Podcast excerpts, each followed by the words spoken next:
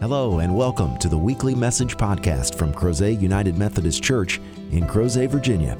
We invite you to join us in person any Sunday for our contemporary service at nine thirty a.m. or for a more traditional service at eleven a.m. Please visit us online at w w w dot crozet united methodist dot org for further information. We hope you enjoy this week's message from Crozet U M C.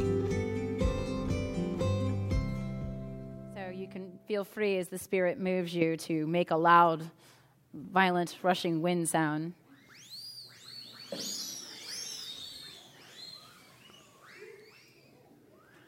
I hope you go to brunch and you start doing this just so somebody can go, "What are you doing?" And you're like, "It's Pentecost." And then you can have a really wonderful evangelical conversation. You're welcome. All right. So today we are here celebrating the coming of the Holy Spirit.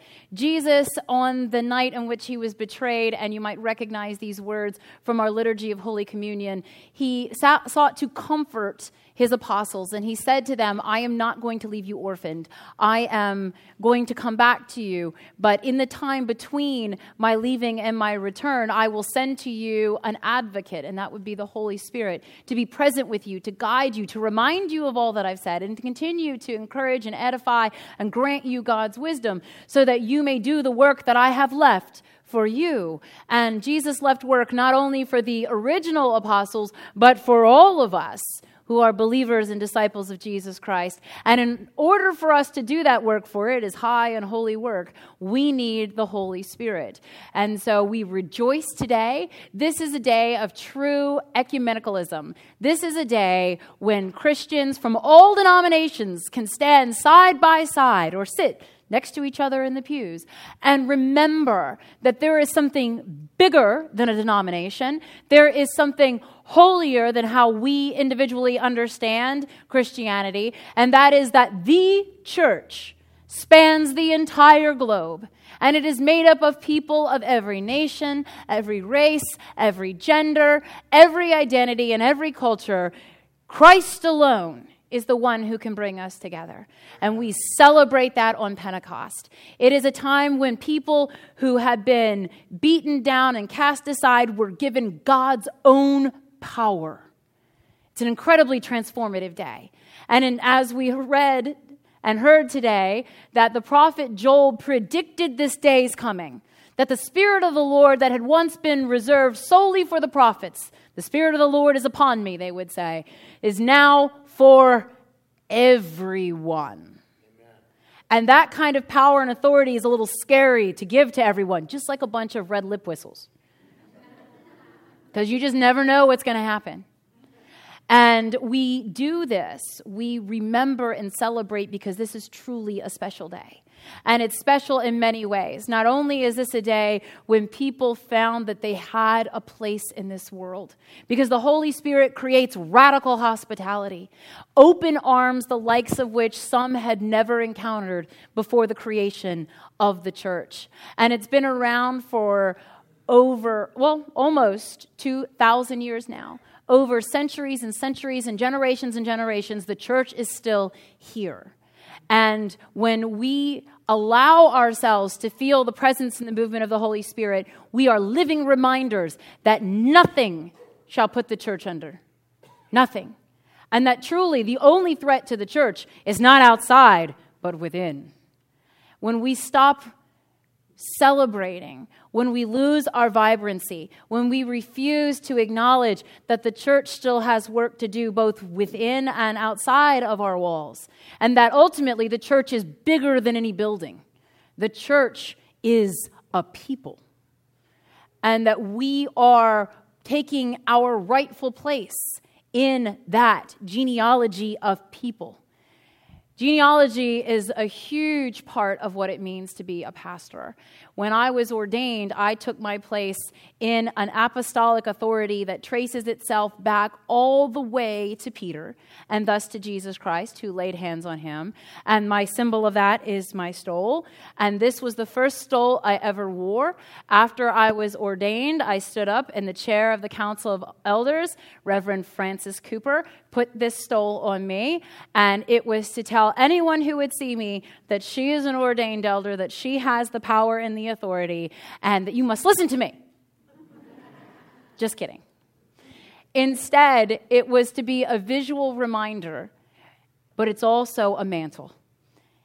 It sits upon my neck and across my shoulders, and it reminds me that I have work to do and that I am here to serve through my leadership, but I am also to lead through my service. And so we come here into the church, and all of us have a place. All of us have a role.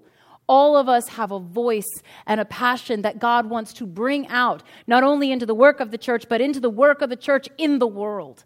And we have to find our voice, we have to find our place, and we have to strive to bring the Holy Spirit out into every place we go. And that's not always by just walking in and yelling the name of Jesus Christ and hitting somebody with a Bible. Instead, it's about loving people who think they can't be loved. It's about forgiving people who the world says can't be forgiven. And ultimately, it's about saying that it doesn't matter who the world says you are, here you are a child of God. Yeah. And so we live this out. And today, we've got with us seven of our eight confirmands. One of them actually had to go do a school concert. She's playing in a concert today, but she was here to be confirmed this morning. But seven of our eight have chosen to become part of this. They have chosen by their own free will to take an active place and role in the church. And because of that, you had better watch out. They've been well equipped. We've been meeting almost every Sunday since October, and I have given them Bibles, and we have read them and tabbed them. I have led them through the Book of Discipline. I have walked them through our Book of Worship and our hymnal and our Book of Resolutions. We have talked about things that make most people cringe and get very uncomfortable, them included. We've talked about human sexuality. We have talked about abortion and adoption. We have talked about violence and hatred. We have talked about all of these things and so many more, because ultimately they have to be equipped to make a decision about whether or not they want to be part of this hot mess that we call the church. And that is truly what we are. That image of fire is so appropriate for the church. We can consume, we can burn long, we can just be a hot mess. But we are God's hot mess. And it is a holy hot mess that Christ loves from the highest heavens and here now in our presence.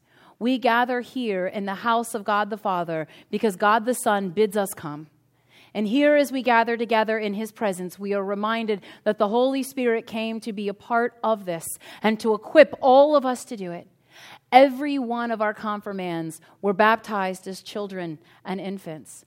All of them have already received that initiation. But when we baptize a child or an infant, it is a promise.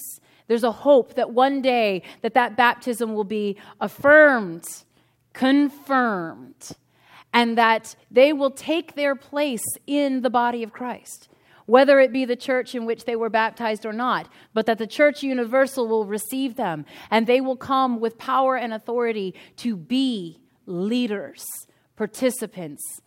They are not just the future of this church. The future is here today, brothers and sisters, and you're about to meet it because they are incredible. And those of you who are their parents and their families, you know how incredible they are on their good days. But they are incredible, and they are excited. They have a perspective. They have a voice. They have a vision for the church.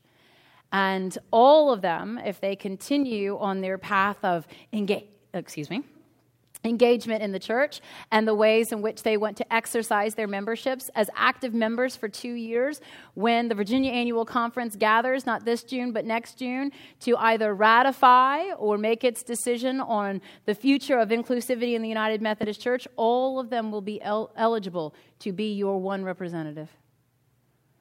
They have incredible opportunities to express their hearts, the ways in which they mourn for those who suffer, and the ways in which they want this world to stop looking so broken and find healing in Jesus Christ. And that is the gift that they are bringing into the church today. Not just that we get to add eight young people under the age of eighteen, but instead that they will be adults in the fullest sense. As of today, whether they are ninety-five or nineteen or fourteen, they have all the same rights and all the same responsibilities. We need to hear you and to see you. We need to have you lead us. We need to have you do what God is calling you to do, and we will, as much as possible, help you discern what that is, because you are the ones that God has given the Holy Spirit to in order to help us become better than we are right now. And I asked them, what did you like about confirmation? And one of them said, I like the fact that you walked us through communion, and now I'll know when we aren't doing it right. I can't wait till they go to other churches. That's not how that's done. They liked the fact that we got to do some Bible study work and that we were able to do a cross-media exploration of Scripture. I found a Christian comic book company, and I showed them what their catalog was, and I said, pick one, and they picked Samson, purely based on cover alone.